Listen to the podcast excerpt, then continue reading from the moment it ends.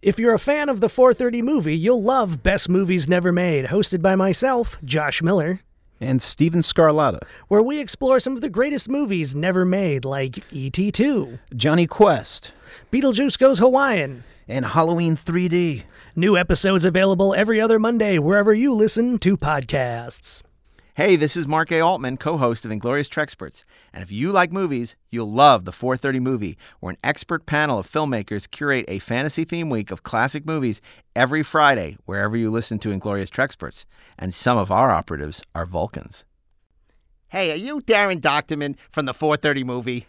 Why, why, yes, I am. Well, I recognize you because I have the Electric Now app, and I get to see all these great Electric Surge podcasts on video for the first time ever. I'm delighted. I'm delighted that uh, you came up to me and said hello. Well, I got to tell you, how can I watch all these incredible podcasts like Inglorious Trexperts, The Best Movies Never Made, and uh, other things?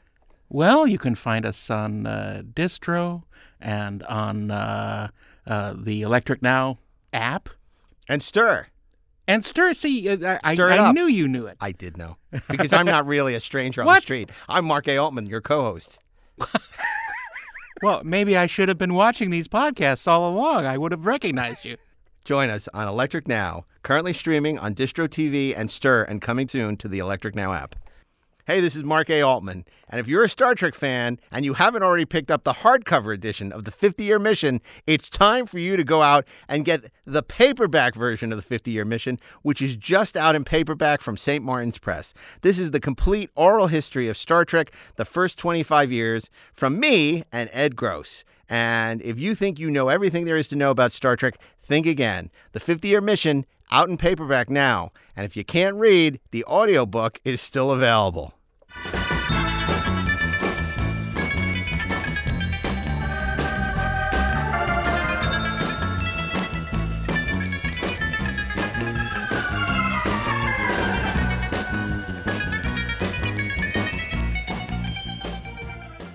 Hey, this is Mark A. Altman. And this is Daren Dochterman, and we are the Inglorious Trexperts. And have we got a show for you today? It's going to be quite the show. First, I want to introduce you. You're saying, what is it? Well, you're about to find out. But first, I want to introduce uh, back here, special guest, uh, a returning champion, Mr. Ashley E. Miller, writer for such movies as Thor, X Men First Class, and a Rankin Tour First Class. So uh, good to have you back, Ashley. I'm giving her all she's got, Captain. Well, that's good to hear. So uh, now we have, it's not often you get to say, we've had Oscar winners, but we haven't had icons on the show before. We have a, not just a Star Trek icon, because some of us used to watch him on Chips too. So, you know, he's more than just a Star Trek icon, but he, he's been in more episodes of Star Trek than any other actor. Uh, he is um, had quite a career outside of Star Trek, um, as well as uh, this time of year. You may know him from the Santa Claus movies. You may know him from uh, secret projects that we can't talk about. Uh, you, you you know from a lot of things, and uh, he has one of the most uh, distinctive voices. And uh, for Battle Come to Him, uh, it is the great, and we're so thrilled to have him, Michael Dorn. Michael, welcome to the show. Thank you very much. Um, I, I, I, I kidded around when I said chips, but it must have, you know, it's interesting because you got a taste of what fame, celebrity, all that was when, because people forget. I mean, Chips was a huge show. Yeah. And Uh, the cult of Eric and, Oh yeah, yeah. I I was. It was, of course, it was the first kind of big thing that I did in the business, and um, although I I wasn't part of that fame and fortune and all that type of stuff, but I was sort of like in the room, right? you know, In the and room I, where it and I really could observe uh, what happens. And uh, you know, for for me, it's not about oh wow, you know, one day I want to be that. It was just like oh, this is how the business works, you know. Right, right. Oh, I see, you know, and the inner workings and the producers and the studio and all that stuff was just uh, mind-boggling. Well, Universal at the time was such a fascinating place because, of course, they called it the factory because it literally was that. I mean, they had more shows and TV shows in production on the lot than virtually, you know, now it's all in Vancouver and Toronto and Actually, I have to correct you. oh, really? Oh, it was it was MGM. Columbia. Oh, it was MGM. It was MGM, oh, which same thing. You could just flip, you know, take out uh, Universal and put in MGM. Because when I got there, it was still MGM Studios. Right, right. I mean, nothing had changed, uh, which was fantastic because, you know, I love old movies and I'm a big fan of, of all of that, you know, studios and producers and in the old days. And um, it was all there. It was still all there. I mean, you know, the same old, you know, rooms and the same old buildings. And there was a couple of people that had been there for like 50 years, you know, that are still there. So it was. It was it was amazing. And the It was- dust from Munchkin Land was still in the rafters. Oh my gosh! yeah, I I mean it was it was literally that that um, that transition period. Because this was the Culver City lot before they sold it to Columbia. Sony, oh, Yeah, be- be- Columbia, and then Columbia got bought by Sony. Columbia, Yeah. exactly. That and I was gone. And it was Lorimar before that. Oh, that's right. It was. It Mm-hmm. was. That's right. Um, uh, before that. Uh, well, actually, um, well, there was two studios there, right? There was um, there, they, they, there was MGM, Right. and then there was one There that was was, close. Culver, yeah. Culver. yeah, which used to be the 40 acres lot. Right. Used to be that Desilu and used to be Selznick. but before that it was Selznick. It was Selznick, and they had built Tara there, and Mm-hmm. of course the, the original Star Trek pilots shot Were there shot as there. well. So, um, so, but it was it was still a um, amazing thing. I mean, when I started working at, at Paramount, Paramount was still Paramount, Right. Like from the from the twenties and thirties. I mean, still had Nicodels and mm-hmm. and everything right there. So, so I was fortunate to work at two studio, two iconic studios that before they changed. Right. He, he you know, so I remember Darren was talking about how exciting it was to work on Voyager, not because he was working on Voyager, but because he was in the office from Sunset Boulevard, Right. where the D girl uh, worked, and you know, where Cecil B. DeMille drove down, and that's right where you guys were working week after Yeah. week, Exactly. Sunset Boulevard Alley, which is uh, you know, for for somebody who is a a fan like yourself of of, of classic movies. It's, it's got to be, I mean, just amazing to you know pinch yourself to you know walk on those lots every day. Yeah. I mean, and MGM, not MGM, but uh, Paramount, when I got there, uh, the main gate was still the Paramount gate. Right. And that was it. There was nothing else there except apartments across the street from it. I mean, it was just, you drove up the alley and there's the gate. And it was, uh, Yeah. it, it was quite the. Before they built the theater, before they built any of that it- stuff. There was yeah. nothing there. Yeah, there was Yeah. nothing there. It was still apartments and stuff. Yeah, and uh, now before, uh, look, I, before before you ended up on Chips, I know one, one of my favorite uh, credits that uh, that I don't think you're in the credits for, but you were the bodyguard for Carl Weathers, uh, Apollo Creed, and Rocky. Mm-hmm. Yeah. and you know, which what, what an introduction to Hollywood that must have been. Same thing. It was um, it, on on the other side, the flip side of that, um, where Chips was a success. Uh, the studios, the producers, nobody wanted that show. Nobody wanted that movie. They they just they gave it to John Avildsen to direct, Right. and he was like, this was his last chance. You know, I mean, he wasn't doing very well in terms of you know uh, getting uh, winners, and so they gave it to him, and and um, uh, interesting. Cut to many many years later, I'm I, I got a uh, part on the show called Shade, and Stallone was uh, the lead. It's about poker players, and so we're a bunch of poker players, and we're sitting around, and I'm sitting next to him. I said, "I got to tell you a little story," and I told him a story, and he and I, he says, "Really?" I said, "Oh yeah," and I just remember during the fight scene, uh, all the stuff, which is I think I think it took maybe a week to shoot that fight scene, and he was on the table between takes, getting a massage and writing and rewriting Right. the script like crazy. Wow. That's that's impressive, and um, and I said I just remember that nobody wanted it, and he says, "Let me tell you a story. There- There's a old thing in the business, you know, well, we're going to pull the plug at 12 o'clock or whatever the case. They had a guy that was actually near the generator for the lights that was going to pull the plug Oh man. if he did one more take of this one scene, literally like this. And uh, and I went, "You're joking." He says, "No," and I said, "And a billion dollars later." so and, and quite a career later. I mean, career. So it was it was it, I, I I got to see some some really iconic things happening in the business that uh, that was that were very helpful to me uh, when I got Star Trek. Yeah, I mean, a lot of people who are listening may Star not Trek, know yeah. the the story with Stallone. Is that I mean, he didn't have a dollar to his name, and he wrote the script, and people wanted to buy it, and he said, "I'm not going to sell it unless I can be in it," and uh, which is a risk. a huge risk It's a it's a huge risk. So because you know the studio's going to be, like, "Who the hell do you think you are?" Mm-hmm. You know, and uh, it changed his life, obviously. I mean, and uh, it changed movies. I mean, to to to go from you know not being able to afford bus fare to winning an Oscar, Mm-hmm. extraordinary. and Rambo. And You Ra- and- and Rambo. Rambo's movies and st- and you know and Rocky is still going on. Yeah. Yeah, and arguably it's as, as good as it ever was. To see a franchise, you know, to start sort of the apex and then, you know, the the, the lows that it descended to by the time you get to Rocky Five, and then the way he, you know, it rebounded with not only Rocky Balboa but with Creed. You got to. I mean, Star Trek has uh, sort of, you know, endured, Mm-hmm. but that Rocky franchise is just as enduring. I mean, you're talking about that was 40, 45 years ago, 46 years ago, and still going on. I mean, okay.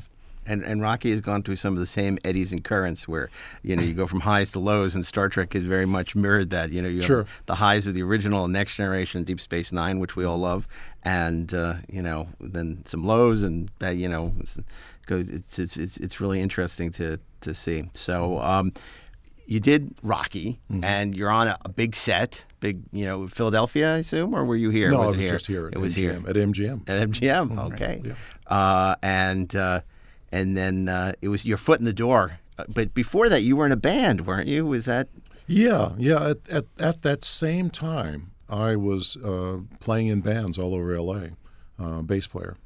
And it was a real toss up between music and, and acting because acting was rough. Um, when you're not a star or when you're not a principal actor, they treat you kind of like dirt. Uh, which is which I never liked. I mean, you know, I, I never went. Okay, yeah, I'm going to go through that to to. Are you It builds kidding me? character. No, no. I was like, who do you think you're talking to? And um, but the music was really hard too, Mm-hmm. and so it came down to a day when we had a, a gig in San Diego, and we drove all the way down there, and we played. In those days, you played like four or five sets a night, and we played four sets, and they said we want another set. Well, you got to pay us extra for that. No, we're not going to pay you, and we're not going to pay you what we owed you. and I went, okay, I think I'm going to go to acting, you know, because at least acting you depend on yourself. right? Right. There is no, you know, you have the the union, and and they're very good. No matter what anybody says, the union really makes a, a huge difference. you don't get stiffed. You don't Yeah, get yeah, yeah. And if you if, if there's a problem, you can go to them, and they will point you in the right direction. I mean, so so I said, uh, yeah, I, okay, that's it. You know, and I put my uh, bass and amp in the car and drove back to L.A. and that was it. Do you still? Did you keep playing after that just for your own enjoyment, or I played. Um, there was, you know, just kind of off and on. But there was a, a group that I that I got together with Bobby Bauer and and uh, a couple other guys that um, uh, once it was twice every summer during hiatus we would get together and, and put together this little band and try to do something. Uh, but that was many many years ago. But I still play, but I just don't play professionally at all. right? You play for your, for, For own yourself. self, yeah. yeah, yeah. Um, it's not like Woody Allen. Do you do a re- you don't do a residency at the Carlyle every? Uh, Oh gosh, no! Oh my God, I'd love to do something like that, but no, no, not. At I would have rather seen that in the Deep Space Nine documentary than Max singing. I got to tell you. Yeah, but um, but no, that's uh, look. It, it's Mm-hmm. and, and and then you know, so you're bopping around. You know, you, you come off chips, Mm-hmm. going on auditions, and uh, when did you first? Uh, you know, did, I mean, your agent came to you with Star Trek and said, "Oh, they're doing this new Star Trek," Yeah. and it's so fascinating because, of course. I don't know if the story is apocryphal. I don't think it is, but you know, Patrick would talk about how he didn't even unpack his suitcase because he said, "Yeah, "We'll do one season. We're done. I'm back in Britain Oh, doing yeah. uh, BBC again. I mean, there's no way this first run syndicated series is going to last. People forget. I mean, this was on channels that were like nobody watched. It was the local channels, and Yeah. uh, nobody understood. What do you mean it's not on ABC or NBC or Back when there were still things called antennas, folks. yeah, I know, I know. and, and not in your phone. and to, you know, and uh, you also were in a role that if I'm not mistaken, and I might be, was originally recurring. It wasn't. You weren't. Were you? Were you every booked for every no, episode? it was it was it was a it was a also starring. Okay. You know, with the other guys. Right. Uh, because uh, if you look at the first episodes, I mean, you can you don't have to listen. You don't have to believe me about this, but all the credits always said and starring LeVar Burton, Michael Dorn, blah blah blah. Uh, so it was not a recurring, and, and people have talked about that, but no, it was what they didn't know was was what the hell they were going to do with the guy. You know, Right, right. That's the only thing they didn't know, and that took about it took about a, half a year uh, before it really sort of like led them into this place that uh, I think they were pleasantly surprised that that happened. I mean, part of the thing was um, uh, Denise leaving. Right. Denise Crosby left. Uh, that it was it was already headed in a really positive direction, but her leaving. I think they were kind of sitting around going, God, you know, Denise is leaving. We got to get another security chief. God, who do we pick? He's got to be big. He's got to be strong. He's got to be, you know, tough. Uh, you know, I mean, I think it really was like that. They go, oh my God, wait a minute. you know, they they probably were just like, of course. And um, but I got to tell you, just a little back thing that after Chips, uh, when I left the show, the phone never rang, and it was a rough three years, really rough three years, because um, I was I left the show and it was very popular, and it really didn't have anything to do with it being a rough time, but when it's over, it's over. Yeah. I mean, when when you're the day you leave, you know, some, they're they're scratching out your name on the on the parking. yeah, your dressing room and your parking lot are Oh. yeah, parking spot are gone. and everything. Yeah. Uh, they used to have a, uh, these guys uh, who were uh, NBC publicity, and it was just like a, a, a rich uncle because every birthdays, Christmas, every they'd always send you these beautiful presents and TVs and and Tiffany thing. I mean, it was just incredible. And the day that I wasn't on the show, it was like never heard from him again. And so that kind of went, oh, That's how I show business works, see. yeah. got it, no problem. You know. That's the, So anyway, and uh, I had I loved Star Trek from the original, so I I knew what it was. And when I heard they were doing uh, a Next Generation, I called my agents and managers who were doing really really well at the time, and I said, "Look, can you get me an audition? I really want to do this." And they called and they said, "No, it's already cast. We're done. If there's anything else, we'll give you a call." And that was it. I just kind of like went on to the next thing because I was doing fairly well at that point. A lot of auditions, a lot of jobs. So I was, you know, really happy with what was going on. And then two weeks later, they called and said, "Look, we, we we want to see you for the part of a Klingon." And that's basically how it started. Now, how did you feel about that when you heard you were auditioning for Klingon? Obviously, you were a fan of the original, so you knew what that meant.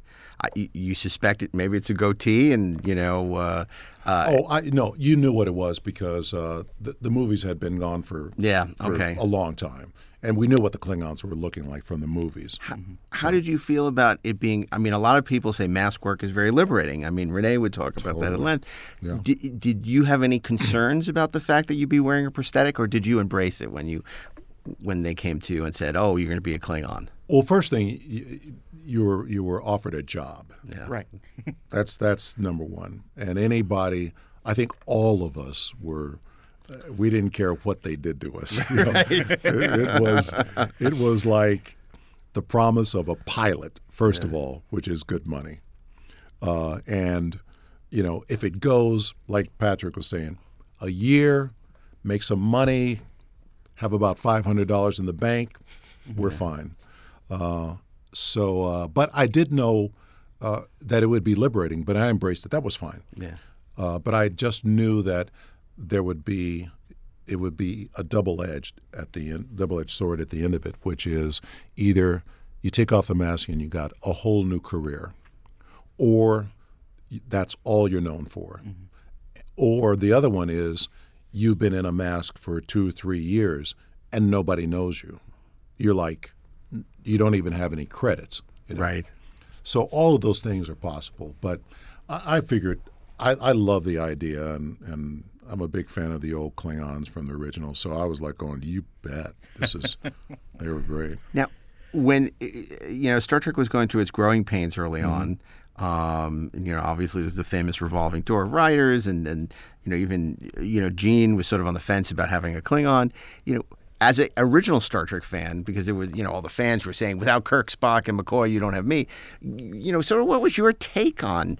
What you know in those early days of Star Trek? I mean, did you find you know feel it was finding its space legs? Were you comfortable? You just you know, kind of where was you, or were you just happy to have a gig and weren't worrying about that?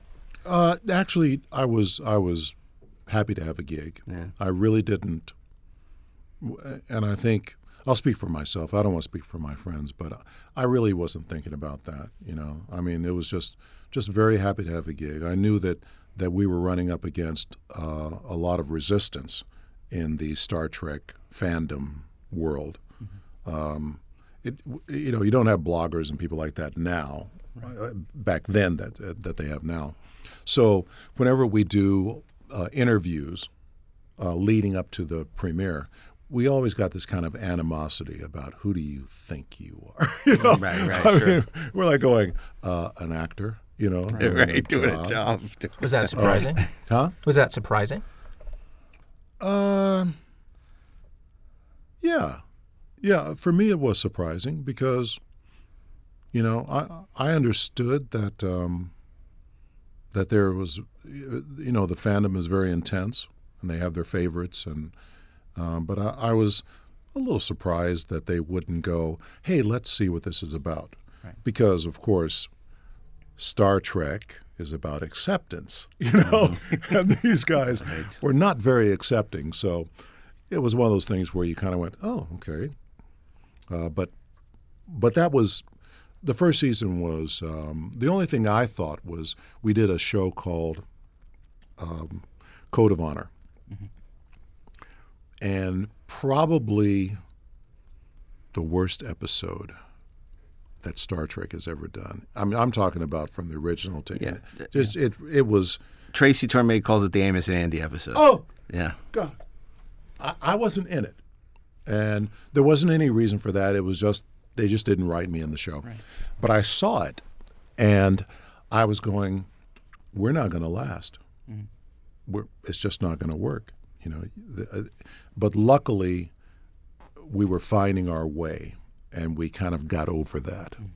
But that was that was the only concern that I had at that point. is like I'm going, whoa, you know. Um, this funny thing, we did the Star Trek cruise. They have these really pretty nice cruises, and Denise Crosby and I decided to do Star Trek deconstructing, or deconstructing Star Trek, and we the, we did first year, and we did the that episode because she was very um, uh, heavily Yeah. That's a uh, big featured in that episode. episode, yeah. And you know, to look on it now, we loved it because we were howling with laughter, and the audience. We had a we're in a big theater, and they were just howling too because it is literally uh, an Amos and Andy show. I, I can see it playing well as a Rocky Horror kind of thing where you're Oh, sitting there and mocking the episode. I mean, there. I don't know if you remember. There was one episode. I mean, one part of the episode where we come into a dinner that they're having, a mm-hmm. festival, and and I didn't see this in the originally, but there's a guy juggling. Right. I'm like, a juggler? Wait.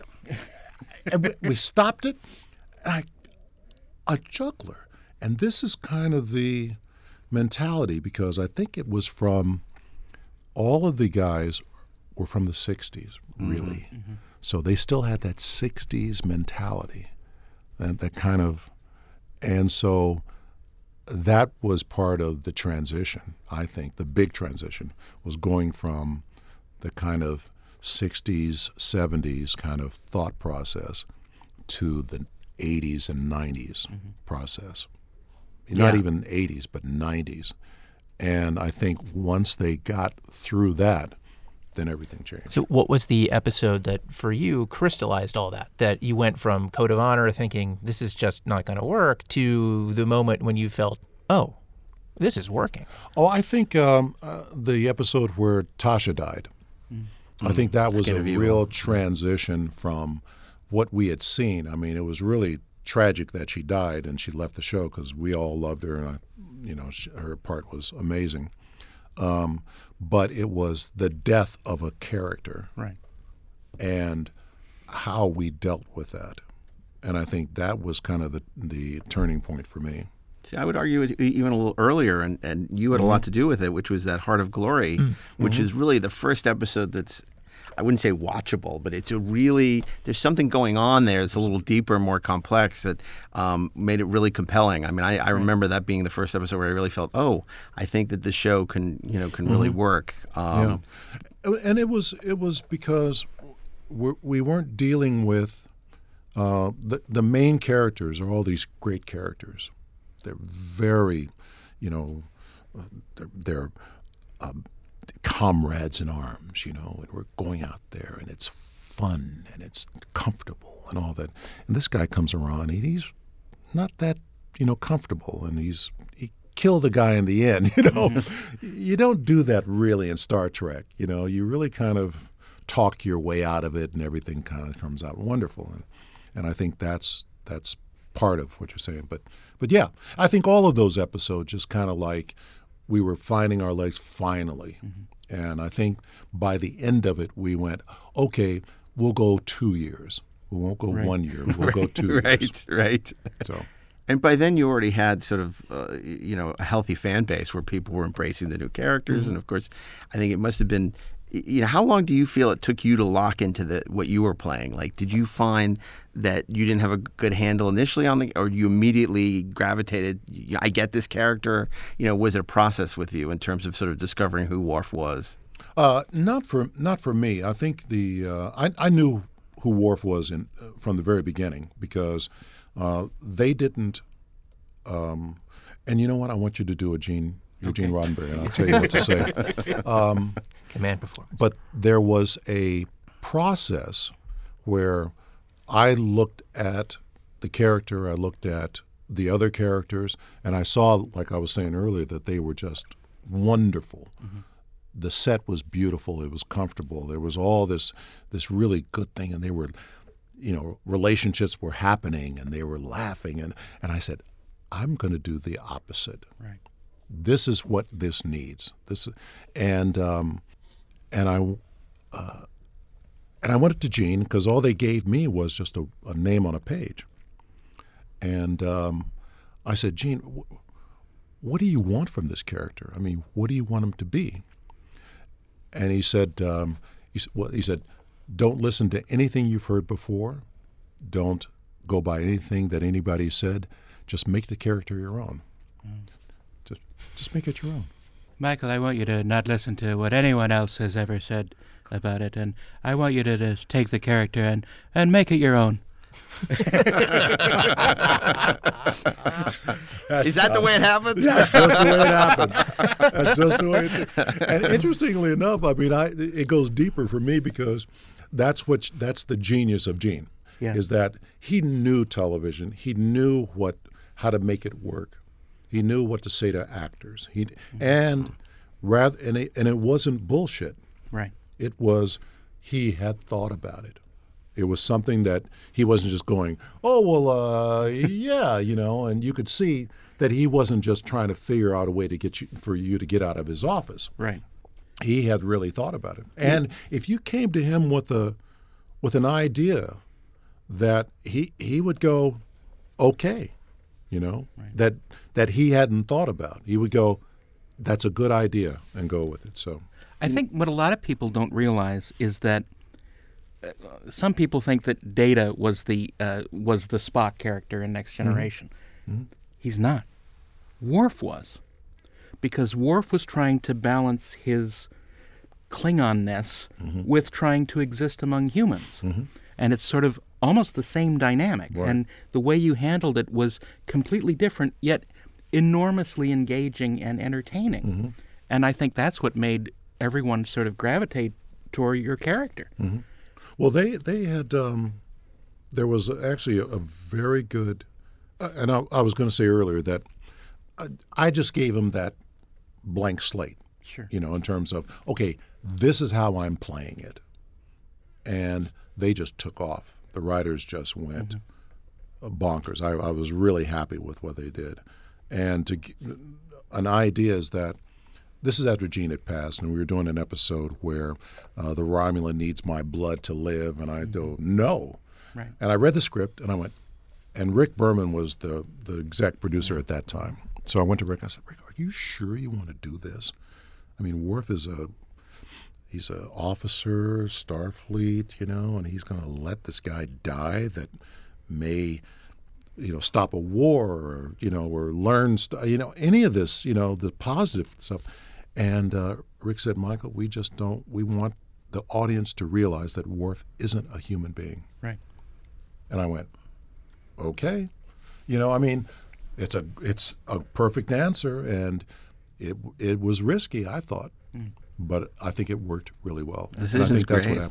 And the enemy is a great episode. I mean, it turned out so Oh. well, and, and I think that's part of what makes it so memorable too. Is, is like you say, not giving the blood transfusion. You know, and and Patrick and, and I and uh, that scene where he goes, you know, oh, Mister Worf, and he he he says, I don't want to order you, but I want you to do it. And I go, no, and he goes, okay, dismissed. Yeah. And I was looking to get off the hook. Right. Just order me to. Right, I'll do it. So it was, I mean, that's what I'm talking about is that I didn't, I think a lot of actors may go and, not on our show, but a lot of actors will go into the producer and say, I want this, I want this, I want this, I want this isn't working, this isn't working. Mm-hmm. I, I never had that problem. It was just like, I'd read a script and I'd go, whoa, that's really great. it must be nice to get a juicy scene like that because, of course, it was a large ensemble, and each week would sort of focus on a different character. And you know, a lot of times, you know, it's hailing frequencies open for all intents and purposes. So when you get those moments to really, uh, it, it must have been really great. I mean, you Oh, know, it's fantastic. And and and I'm a you know, like I said because of my experience before uh, on Chips and all these other shows. You know, I I knew that you know as a as a uh, as an also starring as they call it. Um, you know, there's seven people. You're not going to get every episode is not going to be about you. In fact, there's going to be some episodes where you are just hailing frequencies open. You know, um, so I was always happy when uh, a part came along that had something really juicy. That to me was just worth it. I didn't, I wasn't, I, I'm a realist, you know, so I realize you can't do, you know, a Worf episode every time. But the ones I got were um, were spectacular. Yeah, and it seemed like you know Maurice Hurley started to get a handle on the Mm-hmm. Klingons, but it was really Ron Moore who then took it and ran with it in such an exciting way. I mean, Oh, you probably the most interesting arc of any of the characters on that show. Oh. Um, Well, Marina is fond of saying that, um, you know, for an orphan, Worf has more relatives and, and wives Theodore and things Bikel and than, than anybody Brown. else, you know. so, uh, so yeah, so it, it is. It, I, I was I was extremely fortunate, extremely fortunate, and interestingly enough, after all this time, um, I realized that that Worf is a character who one of the only characters who does who has no fear. He literally has no fear about battles or anything like that. He he doesn't like relationships that much. Right. He fears that. He fears, you know, that whole relationship thing. But otherwise, he's just, you know. So so and and I- would say that I had something to do with the initial part of it, but the writers were I mean, I I always love Ron Moore because whenever I see him walking around, hey Ron, how you doing? What's going on? Not too much. We talk a little bit, blah blah blah. And then whenever I see him, that he grew a beard, like a war, like a, like a goatee. I said, "It's a Worf episode coming up." He goes, "Yeah." so, and he he oh god, he wrote some just spectacular episodes, spectacular. it's it's interesting because of course uh, look it's it, m- most of the Star Trek casts what you see on screen is not what really materialized off screen. I mean the the feuds amongst the original cast are legendary. I mean some of the later casts the, the, the, it's not a love fest, but to this day you guys are all so close and uh, you know, is part of that because I mean, the kind of hours you were working. I mean, it, it's it's more than summer camp because I mean. Uh, people don't realize how brutal that schedule was on Next Generation. The kind of hours you guys were, and this is back when people were you shooting on film and one camera, and it was 26 episodes. 26 episodes. And I mean, for seven years, I mean, you saw, you know, these were your, you know, this is family. It's more than just friends or coworkers. Yeah. Can you maybe speak to that? Because obviously, Deep Space Nine, we'll get to that, was, you know, a, a different legacy. And, uh, um, but, uh, you know, it's amazing. And I think that really comes across on screen as well. Uh, I, I think it was uh, catching lightning in a bottle. I think that's all it is. Um, they, they, as producers, they don't really look at relationships with the with the actors. They they got their hands full trying to put on the show. Um, it just is one of those things that just happened, um, and not only because we work together. That's you know people have worked together for seven years, never see each other again. It just you know nothing bad about it, or it's just the You way move it is on. It's a very transient just life. a transient life. But for us, we really, really like each other. I mean, I mean, funny. Um, we get each other's humor. Uh, like Patrick says, we take the piss out of each other. If somebody is acting a little, you know, you kind of go, you know, could you give me a break with that? you know, um, and I don't, I can't explain the dynamics. I can, I can, I can explain the dynamics. No, wait, I can tell you the dynamics, Right. but I can't explain them. Right. Right. You know, because um, it's just one of those things. Talk a little bit about how those dynamics may have changed from when you started and uh, a few years through. Um, well, in, initially, I was the outsider, literally, because um, the way it worked out is that they had already been working for, I think, maybe two weeks, like actually working. They had been as a crew longer than that because um, it took two or three months for the for the cast to be set. Right. So they had gone through the audition process together. They were taking pictures together, so they knew each other very well. And uh, the thing about Gene and this whole Klingon thing was that people kept asking him, Right. "Where's the Klingons? Who? Where are the Klingons? Are they out there? Are they there? What's happening?" And he got really tired of hearing that. Right. So he said, "Oh, the Klingon is on the bridge," and they went, "What?" You know, I mean, it was like, uh, "You got to be joking," but that was he said. Right. Things move on. Things, you know, time goes on. It's not going to be the same thing. And so they had a. It was an afterthought, Right. and they called, and within a week, I think it was a week, I was in makeup working on the set, Mm-hmm. and they didn't tell anybody who I was or anything. Right. Not because it was a plan. They just Hey, we're busy. yeah, go over there, stand, and, and do some acting. Right. We got to write the next episode, and so that ha- is how. And I just showed up, and I started acting, and I think everybody kind of went, "Oh, he's on the show every week, Right. What you know?" And he, over time, I'd say probably four or five episodes. I sort I sort of, you know, wiggled my way into the into the group, um, and once I was in there, um, uh, I, I think this is a good lesson. I don't try to be, you know, like part of the group. Like they're talking off amongst themselves. Hey, so what are you talking about? You know, hey guys. hi guys. You know, you don't do that. Uh, I was just, you know, just kind of doing my thing, and um, and so that's how it that's how it kind of happened. I think after, once again, after the the show that you were speaking about, um, Heart of Glory, Yeah. Yeah. and when um, Tasha died, I think that's when they kind of got it that oh, not only is he part of the group, but he's a viable part of the group. You know, although Patrick for seven years would always say, whenever he called Worf, this is not on camera, he'd go. acting temporary lieutenant, you know, 'Cause acting Worf.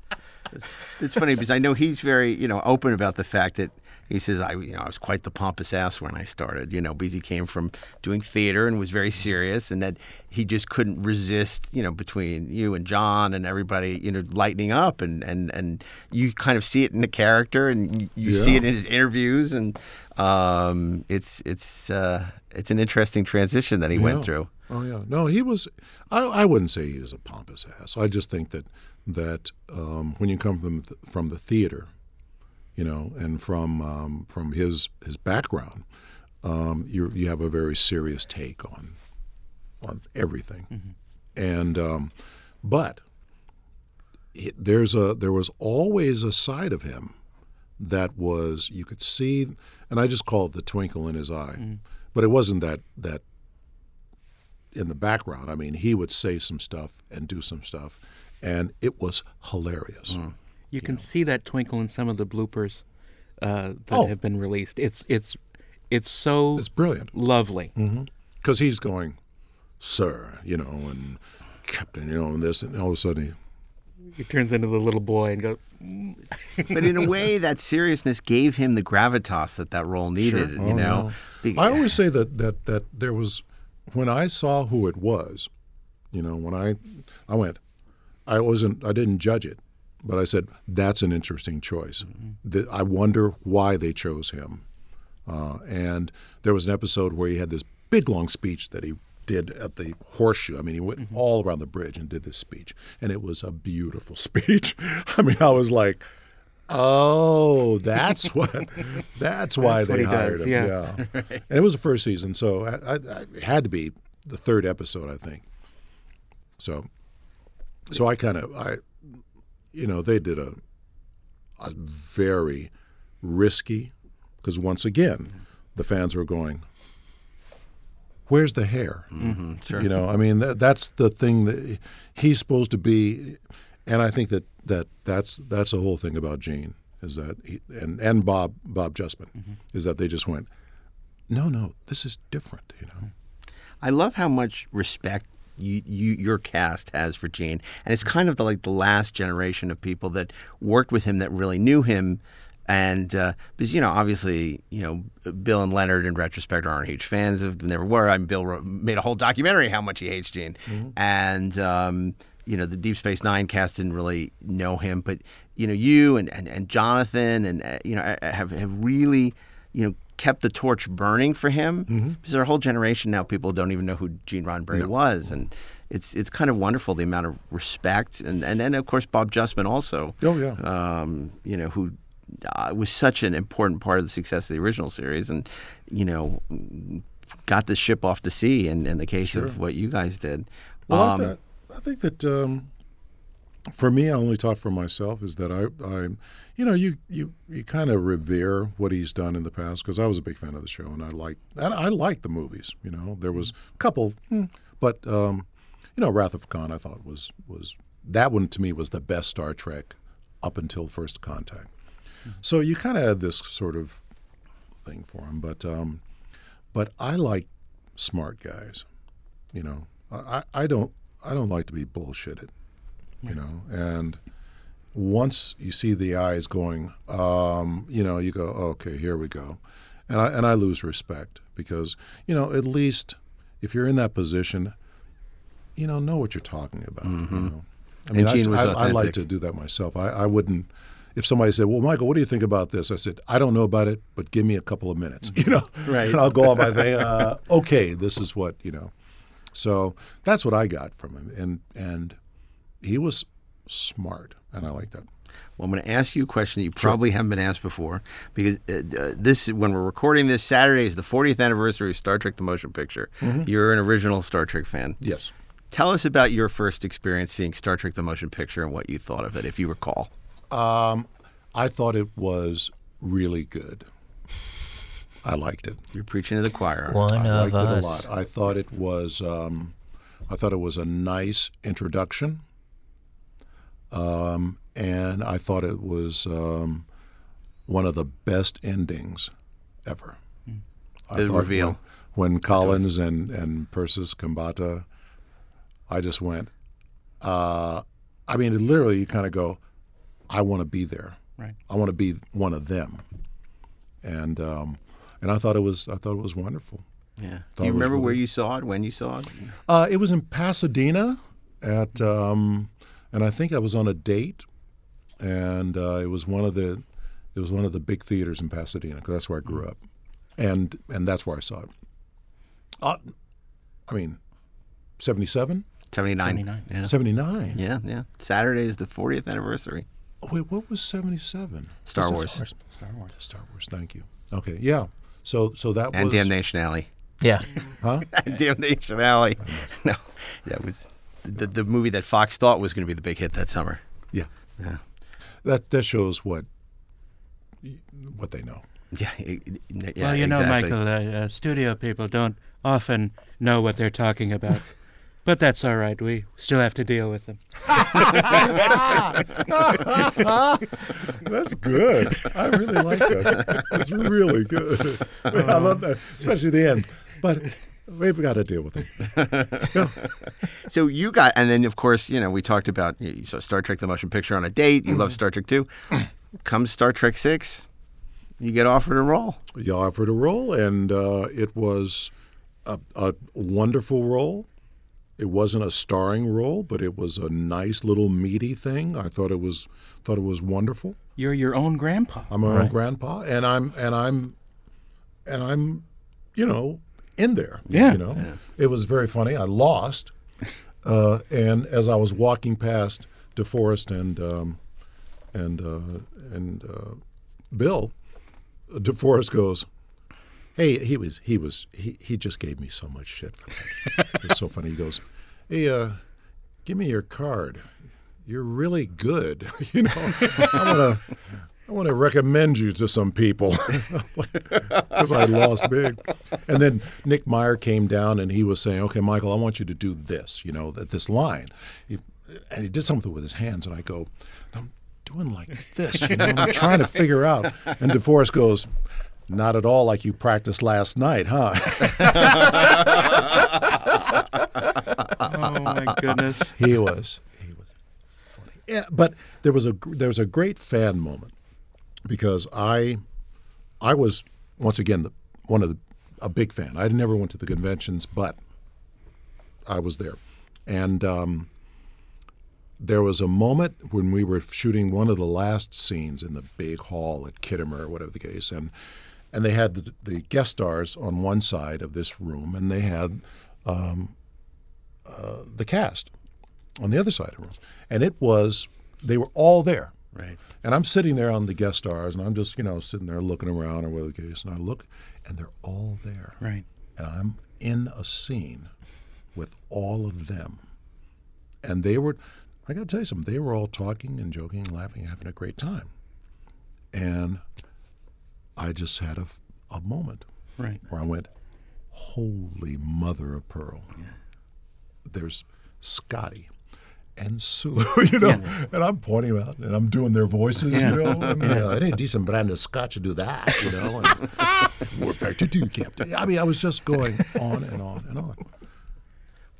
I'm a doctor, not a bricklayer, you know. I mean, it's, and that was my moment of like, okay, you know, this this is this is one of those moments in Hollywood that you, doesn't come along. Well, and the studio had made no secret of the fact that this was the last film. It was the 25th anniversary, and then it was over for the original. Yes. And it- the success of Next Generation at that point had clearly put the final nail in the coffin for the original uh, as well. So, not a bad way, just that Not a you know, way, they no. now had a new franchise uh, with a, a younger cast. So, um, that must just have been absolutely in- incredible for you. Well, it, I, I I felt a little bad because um, because they it was their last movie, you know, and you know some people take it differently, but I felt yeah I didn't want to you know like be dancing around their graves, Sure. going, hey, look at us, you know. Right. So, but I felt a little bad about that. Um, although I felt that we should have gone ten years with the movie. I mean, with the TV show, Right. and then done the movie. That's Sure. it. Well, I mean that whole.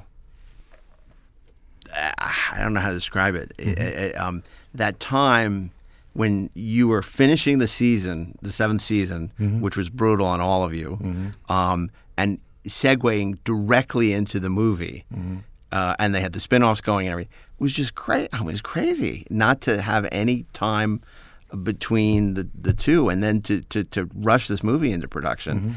Uh, which I mean, I'm sure it's nice for the bank account, but uh, from you know uh, not to have that chance to decompress and obviously to have chance for rewrites and all that. It's just it's it's, it's got to be tough. And I, you, you've been critical of that movie in the past I know. I mean that generations w- uh, you know was not and, and as have Brannon and Ron at the, in retrospect.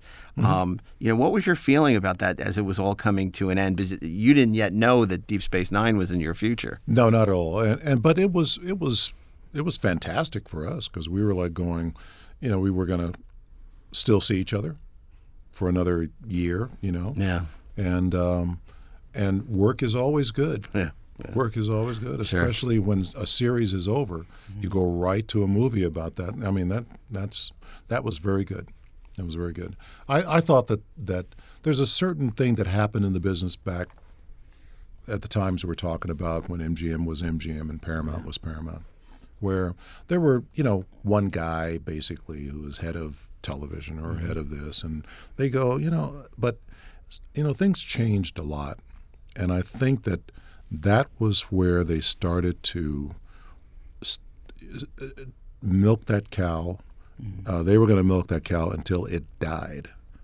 You know, as as hard as they could. Yeah. You know, the hand was on the udders you know, just not not thinking.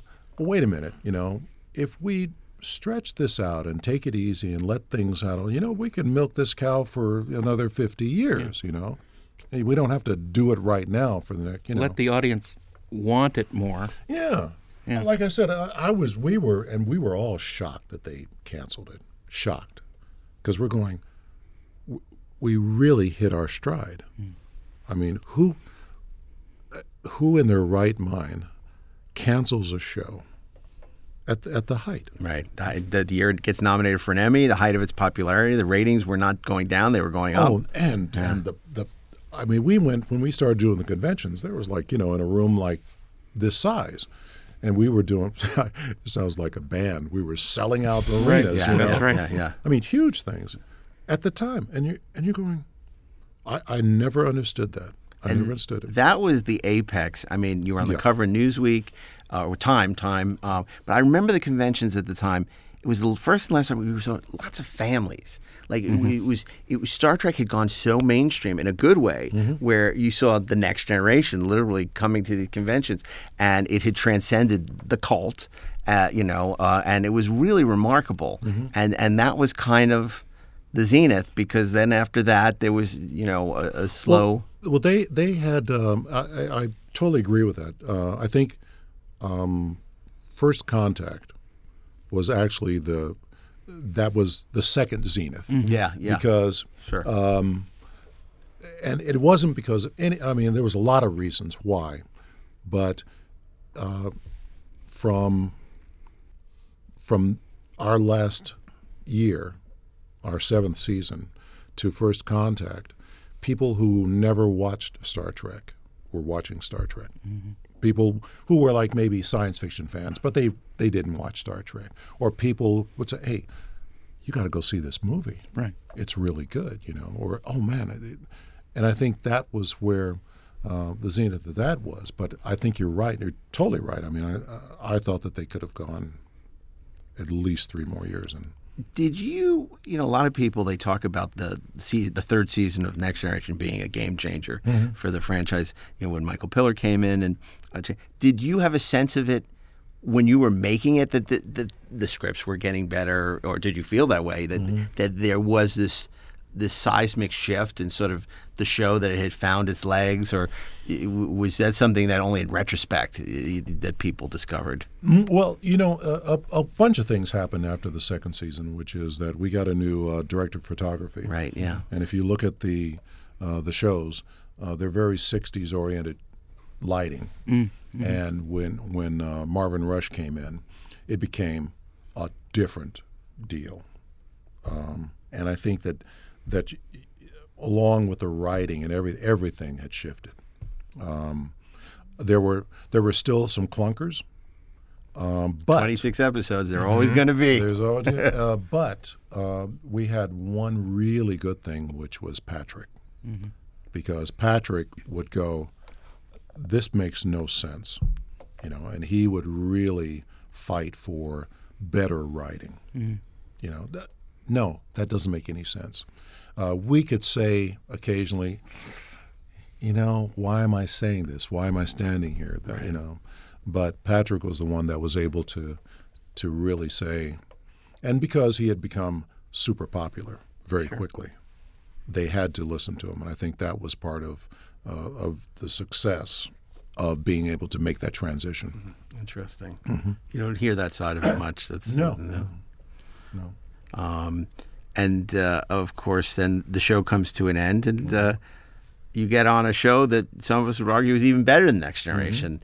But you probably didn't feel that way at first. I mean, I, I imagine when you got offered Deep Space Nine, you know what was obviously again great gig, you know, but you knew why you were there to help the flagging ratings, the beloved character. What was that like for you? And uh, was there an arc for you in terms of you know, going in like I'm going here to save the show, and then eventually discovering, hey, this is a pretty good show. Wait, I'm getting to do cooler things than I got to do on the other show. It was um, it was super interesting because um, it, it, talk about money and, and all that type of stuff and work is that I had just screamed and yelled that I wasn't going to do makeup anymore. I'll go to the movies, but I'm never going to do that. I'm never going to do the show. And I got a call from the, the producer in 95 and I was in Baltimore doing a video game, you know. And he calls and I'm going, yeah, you know, how much? what? And uh, it's it's Let me put of Mr. Dorn on the phone. Yeah, it's kind of a joke. We didn't talk about money, but I was surprised that how easily I went. Oh, okay. When he asked me would I would I consider it, and um, and yeah, I did know that it was going to be um, it, was going to be a little rough because anytime, and I've seen this before. I saw it a little bit on our show when they changed doctors, and I saw it um, on on other shows too. When a new character comes in who is really there to save the show, as they say, Yeah.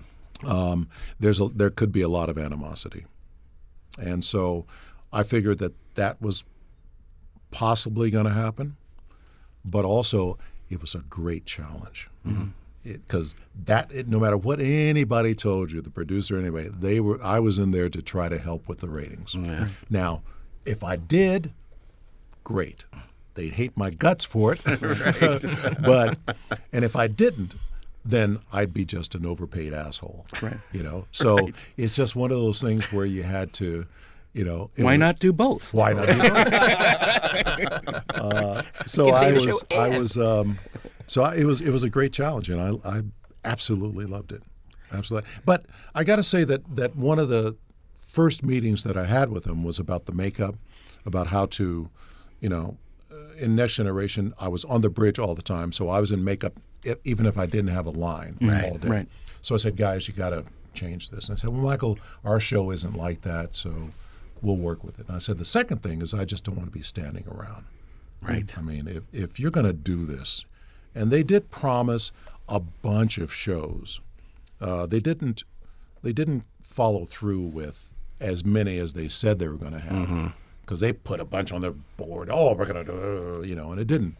And that that was another good lesson. Is Never believe the showrunner. no, believe the showrunner, have it in the contract. Ah, yeah. Yeah. Yeah. Okay. have spell it out, mm-hmm. and and so so that was. Um, but they did the things I did. Once again, like I said, the things I did were spectacular, and I there were some great shows. But I thought the two Klingon episodes, the Soldiers of the Empire, mm-hmm. and uh, Once mm-hmm. More into the Breach, were just amazing. And John Colicos and his last I mean, he had a, there was a scene where he just broke my heart, and he came in afterwards, really good guy. And he goes, Michael, what do you? Th- you're a director. What do you think I ought to do with it? I said, you just broke my heart. Do anything you want. You know, I mean, You could go this way, you could go this way. It doesn't matter, man. You're just you're killing it. But make it yours. But make it, but make it your own. he, he was so underrated as an actor. I mean, he's Oh, so great. so I mean, you look at him in uh, the remake of Postman Always Rings Twice you know, with Nicholson and Jessica Lange, and he's so obviously brilliant in Star Trek. and- Well, if, if you know, the scene where he leaves, he he anesthetizes me, and then he gets on the transporter room and he says, "Long live the empire." It was it wasn't "Long live the empire." It was this sort of "Long live the empire." It was I I can't I can't describe it. You know, I can't say, "Oh, this was why." Oops, this was why he did it. I just couldn't describe it. It was brilliant. It was just brilliant. Well, and here you are working with an actor you respect, but at the same time, it brings the baggage of this was a guy you grew up as, as a kid watching on TV. You know what? You, just you just you just bring your A game Yeah. every time. That's all you got to do, and let the chips fall where they may. Sure. Sure. Chips. See how he worked that in there. Um, that's you know, and that's a heartbreaking episode. It's a heartbreaking episode. it is a heartbreaking episode. It was a brilliant episode, and it was um, it w- had it. And Ron is great. Um, he's from the old school because uh, his his shows have a point. Yeah. there's a reason, there's a story, and all the other stuff goes around it. But there's a story there, and um, and it was um, super brilliant. I mean, Soldiers of the Empire, same thing. Just you know, Now, directing wise, you know, Mm-hmm. when when directing school, quote unquote, opened for business on Next Gen, and obviously, you know, Jonathan paved the way for that. But you know, so many great directors have come out of you know the opportunities that you got to give Rick credit for. Uh, but uh, you didn't direct on Next Gen, but you did direct on Deep Space Nine. What was when did you decide you wanted to direct, and, and, and why haven't you done more of it? Because you're good. Uh, very good question. I I've always wanted to direct. That's why I got the business. Mhm. Oh, okay. It wasn't to be an actor; it was to be a director. I went to school for it, and when I came out, I got a job on this on this show. They allowed me. They said, "Well, you can come. You can work in the background, you know, on in the newsroom on Mary Tyler Moore show, and but you can shadow our directors. You can see what it's like from the other side and get a good handle on blah." And so, uh, and anyway, long story short. Uh, I transitioned to acting on that, but I always wanted to direct. In fact, the first year, when the show was going to go, I think after the pilot, uh, Rick says, "So I guess you want more money now, you know?" I said, "No, I want to direct." And he goes, "Oh," and basically, um, I couldn't find the time because I was in makeup the whole time. Sure. I couldn't leave and go to, you know, to school. Prep and yeah, yeah. Just couldn't do it. And so when I got back to Deep Space, then I said, okay, yeah, and I'm in the contract, and uh, and I was able to do it. And I'm glad it. I'm glad it. I'm glad it happened like that, because I don't think I would have been ready until Deep Space. I, I there, there's a lot that goes on with with directing, especially television, which is politics Yep. you have to go into a show and understand the politics. You you don't have any power whatsoever, Right. none. You're just there to make sure that the the the, the cameras are set and you finish your day and you give them what they Get want. Get it done. Yep. And if you get the showrunners the footage they need and uh, the cast Yeah. likes you, you're invited back. And, if And not, do not do not shoot what you want. you know, because you could tell. I told them a couple of times, I'd like to shoot this, and they go, "Oh, that would be great." And then they go, "You got to reshoot that." I'm like, "But you said it would be great," you know. so, so you really, and I and I got that, and it was a, a great experience. So when I left Deep Space, I worked two shows, and I had a ball. It was. Uh, uh, VIP with uh, Oh, yeah, sure. Pamela Anderson and um, uh, Faith and Hope, Hope and Faith, uh, sitcom in New York, which was fantastic. um, But I, the, the the other part of that question is that uh, directing is really tough. It's tough to get a job. Right. Um, you have to be um, right place, right time, and um, you have to have a, a champion yeah, like the showrunner Sure. has to want you. I went to when I went to VIP. I said, um, th- "This guy, no, Morgan, Morgan Morgan Gendel, yeah, Morgan Gendel, yeah. And uh, he says, "So, Michael," he was asking me all this technical questions and acting and or I said, "You know, Morgan, this is meaningless." I said, "All that really matters is if you want to hire me." And he goes, "Yeah, that's kind of true." I, said, "That's good," you know. So But what's great, I mean, it's like you look at an episode you did like in the cards, which is great, it's kind of screwball comedy, Mm-hmm. and it's like you, you're so facile because you did a couple, you did three episodes, but the different, each one's a different genre, and I, it's a testament partially to what you brought, also to the show, and how the show was so diverse in terms Mm-hmm. Yeah. of the storytelling. That one week could be, you know, a James Bond spoof, and the next week it's, you know, the, Mm-hmm. Yeah. Well, I, I and and I still am holding out hope to to um, to direct again. I mean, both of those shows, VIP and Hope and Faith, had had talked to my agents about, hey, Michael did such a great job. We gave him two rough episodes, and he did it. And we're very happy with it. We're going to make a deal with him. And both shows were canceled. And VIP was not an easy show to direct because No. it was six days. I think. I think Yeah. there were six day schedules, and Pam was a handful. And, well, and it was six, uh, six or seven, but the seventh day was a half a day. right. You finish, and then the other director, and they they gave you eight hundred thousand dollars. They gave you everything you needed. I mean, they were very helpful in terms of, but that was it. Yeah. Right. And I, I loved it. It was amazing, and she was great. She wasn't what anybody says. I mean, there was one scene where it just wasn't going to work out, you know, the way we had set Right, it up. sure. And they said, Michael, you know, we got to turn this around. I went, really? I thought you did. No, no, no. And she was due on the set, and they were all kind of going, oh, God, you know, what's going to happen? And she comes in. I go, you know, Pamela, I'm so sorry. We have to change this around. Can you give us a few minutes? And she goes, oh, okay. And just walks away. Right. Nice. She was fine. And then the other thing you had in your contract on Deep Space Nine, which maybe in retrospect you wish you didn't, was uh, that you ha- you know make sure that you would not be excluded from any future Star Trek movies. Um, so you and you know could do Insurrection and do um, Nemesis. I, I- wanted briefly because we don't have a lot of time talk about Nemesis uh, and you know bring somebody in from outside the family. In the case of Stuart Baird, uh, which you know it kind of you know at the time looked like this could be the end for Star Trek. Uh, it, it turned out that it wasn't, but it could have very easily been. What were kind of your feeling about? Um, that whole experience of doing you know, sort of nemesis and, and working with uh, you know Stuart, who clearly had no interest in uh, the the way fran- the franchise had been done, uh, you know, servicing sort of the needs of, of a Star Trek movie, and Yeah. I'm just curious in retrospect. Oh, I, I Johnny, Johnny did a, a spectacular job with First Contact, and I thought it was, you know, obvious that he should be doing the movies.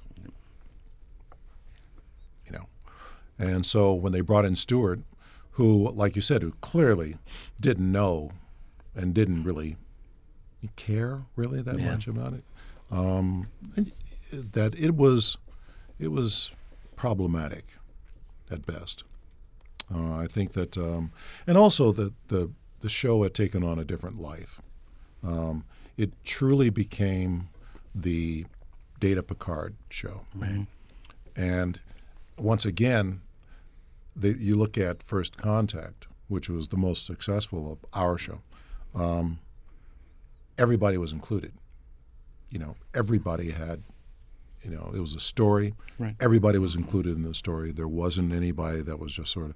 And when it got to um, Stuart Baird and also the last movie, uh, it was clearly that we weren't a part of that anymore. It was really the Data Picard show, and I think that that's where they they miscalculated because I think that everybody has their favorite in in Next Generation. Eh, You know, no matter what it is, everybody has their favorite, and as long as you everybody is working together, I think that um, it it um, it would abode well. It's a fundamental misunderstanding. Whereas the original Star Trek, it is the Troika. It's Kirk, Spock, and McCoy with the supporting. Next Generation is a very different beast, and you can't apply the original Star Trek paradigm to the next gen because the ens- it is a true ensemble show, and every character is is beloved by different people. Yeah, and also the in Nemesis. No, which one is the not the what's the second to last one? Uh, insurrection. Insurrection. Jonathan did Yeah, Insurrection. yeah. Uh, once again, it, it became a.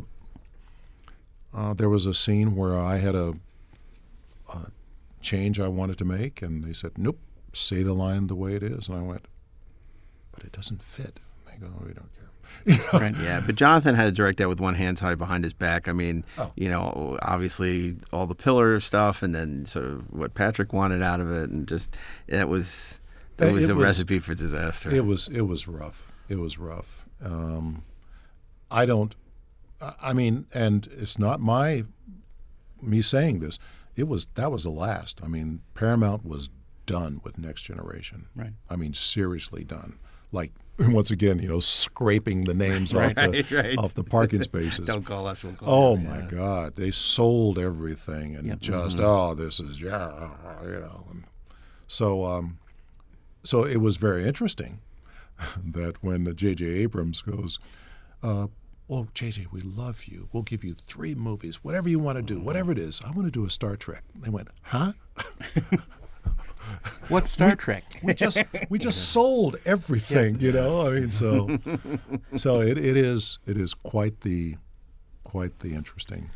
Well, it's another example of just you know the, the, the franchise has just been treated by such dis- with such disdain. Yeah. You know, it always was the also ran. It's like uh, you know, getting less money than comparable franchises and getting less respect, and you know, and then now it's all about you know now it's oh well, we have to have this A lister, you know, because that's then it's respectable, you know. Well, I think, and, and a lot of that is just because of they they just after 20 years they saw that they were making a fortune, you know, uh, on these things, uh, on science fiction and all that, and they, and everybody changed. Everybody went, oh, we got to have more science fiction and more. Do you still follow Star Trek at all, or is it sort of not anything that really Uh, you interests you, in its new iterations? I follow I follow fairly closely the the um, evolution of the Picard show because I've always been a, a, a Patrick Stewart fan. I'm an out, I'm an Anglophile anyway, right. but um, but I've always been a, a, a fan of his, and um, from what I've heard, it's going to be. I thought it was a great idea. Um, the other shows, Discovery, I you know, they actually asked me to be on Discovery. Uh, the business part of it didn't work out, Right. but um, uh, they they had let go a bunch of people. Bryan Fuller, they, yeah. you know, so I got, I think I got thrown out with the with the bathwater. Uh, but um, it's it's a little difficult to to latch on to. Yeah. You know, I think the actors are wonderful and. Sure. I think it's a, you know, all of that. Um, the original script for the for Discovery, I thought was, you know, a great script. Yeah. Well, Bryan had a very different vision for it. He had a very yeah. different vision, yeah, uh, and on everything, and um, so I, I just haven't been able to latch on to it. But that doesn't. That's not about Star Trek. That's just about my life right now. Sure. Sure. We, look, I mean, that's it's. You know, we all have different passions. I mean, you, you, we've talked about this many times. You know, for some people, you know, people are offended by Martin Scorsese saying Marvel movies are mediocre. You know, it's, Yeah. it's like, you know, it's like, and, and it's just, it's, uh, everyone has their, their passions. Mm-hmm. Yeah. Speaking of which, before Yes. we wrap up, you know, we started by saying, you know, what a huge fan you are of, of film and, and, and, and favorite movie, favorite director.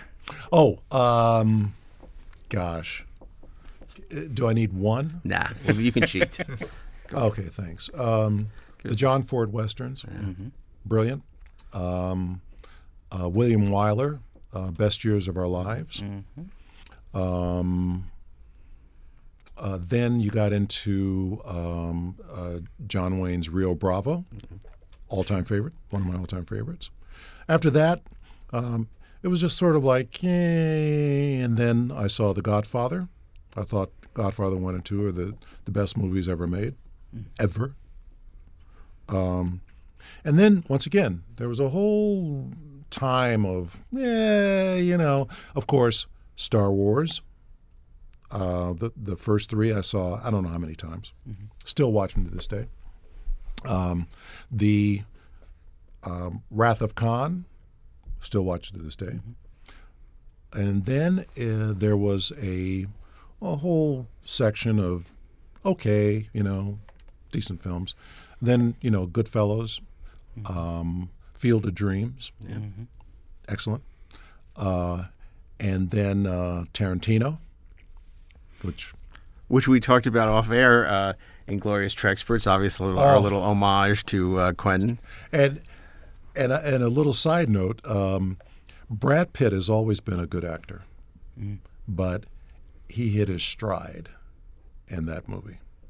He was just like, and I'm looking at him going, "What the hell is he doing?" You know, I mean, he's doing all this, brilliant. Um, so the Tarantino movies are. I mean, I, I guess I guess I'd have to say Tarantino is my favorite director ever. Um, and um, and then Clint Eastwood's The Unforgiven. Yeah, absolutely. Brilliant. We have him on the wrong show. We should have had I him on 430 Movie instead of on uh, Oh. Inglorious Treksperts. We Michael Dorn, we- we, we- 430 movie. Come back. I'd love to come because that's that's that's my thing. I mean, and um, now there isn't there isn't a lot. Um, I Have you seen his- Parasite yet? Huh? Have you seen Parasite, the Korean film? It's wonderful. Parasite. Oh, Really good. Okay, no. Yeah. Uh, but but my Once Upon a Time in Hollywood. Yeah. And I and I got what he does sometimes. I know what he does, you know, and because I was explaining to somebody, he says his thing is, what if, Right. you know, like with Inglourious Basterds, what if Hitler Mm-hmm. was killed early? What if the Manson family went to the wrong house, you know, Right. and they ran into these buzzsaw, Yeah. you know, Yeah. you know, you kind of go ah. So, I'm I'm I'm a Tarantino fan. No, that's great. In fact, And- I'm writing a western right now. oh, really? That's Nice. a that's a so much. In fact, the lead character is Quentin. Oh, Awesome. that's hysterical. that's hysterical. Mm-hmm. I um, I don't know if you saw uh, Roland Emmerich's Midway, but John Ford is briefly. They have John Ford, you know, when he's doing the Battle Oh, of Midway the in there, Midway, which uh-huh. I, which is, you know, it's a small little part of the movie, but it's great to have uh, the, Yeah. the, the John Ford moment there, ro- rolling camera and all that. But uh, yeah, John Ford's somebody who, unfortunately, you know, not not that this becomes a get off my lawn conversation Right. that people today don't know as well as they should, and Mm-hmm. it's just uh, you know, and, and, and maybe they aren't comfortable with the politics or something of the sort. But you can hate John Wayne's politics and still love his movies. You know, Oh no, no. I, and and um, uh, I thought that the shootist. If I have to die, that's the way I want to die. Mm. I mean, not. I mean, not. Not literally. Yeah, yeah. But I mean, you not know, right we now. hold you to it, Michael. yeah, you know. Yeah. But They're you know, right. the idea that that that was my last movie, mm-hmm. Right. and it's about a guy who's dying, Right. and he is he is. I think it's one of his best performances, Yeah, just because absolutely. it is it is so real and so, and he he basically at the end of it says, all this shit I've done before, you know the. And as John Wayne too, I think Right. throw it all away because it really is not the way that you want uh, people to be. Well, we, we love westerns here on the show, and in fact, we did an episode on Have Gun Will Travel, Oh, which yeah. in so many ways was the precursor to the original Star Trek. So many people worked on that, worked on Star, Mm-hmm. and there are episodes where you literally see like the the roots of the germ, the seed of Star Trek, and Have Gun Will Travel. And it's just such a great western, Sure. Mhm. and so economical. In a half hour, you just Oh, tell these God. really Oh, amazing God. stories. I, I watched one of those, and uh, there was like, you could tell they were just making it for like practically nothing. I mm-hmm. mean, there was nobody on the street, and, you know, and people Right. were standing around. It was- but it didn't matter. Same with the next with the original series. I mean, it didn't matter that they didn't have, you know, real tricorders and and screens. You know, they just had pictures of things up. It didn't matter. It's just because it was Because it was about the story. Yeah. It was about the people. it- it's It's people it's it's about people. I, I wish you'd remember that, Michael. It's, it's about people. It's not it's not about the laser guns. It's about it's about how we deal with each other. Well, with laser guns. I, I, we could look. We could have talked to you for another three hours, but uh, someone has a brunch to go to, so we're not Yes. going to. But we want. Thanks so much for No uh, joining us, and thank you, audience, for joining us for another episode of Inglorious Treksperts.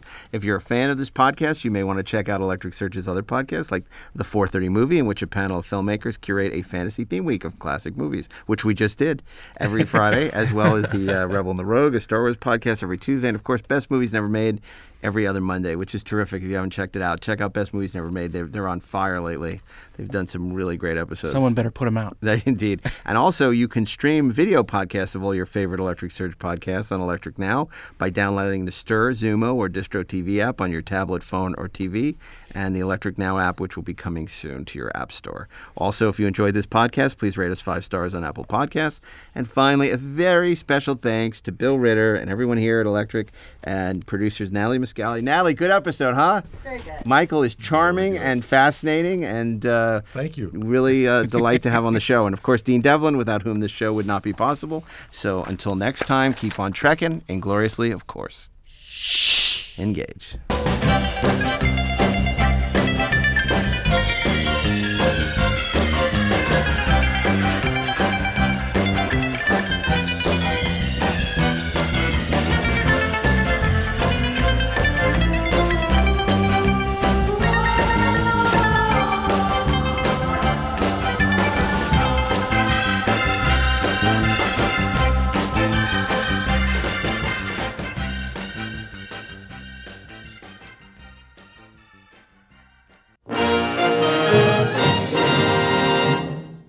This show is produced by Dean Devlin and Mark A. Altman and is an Electric Surge Network production.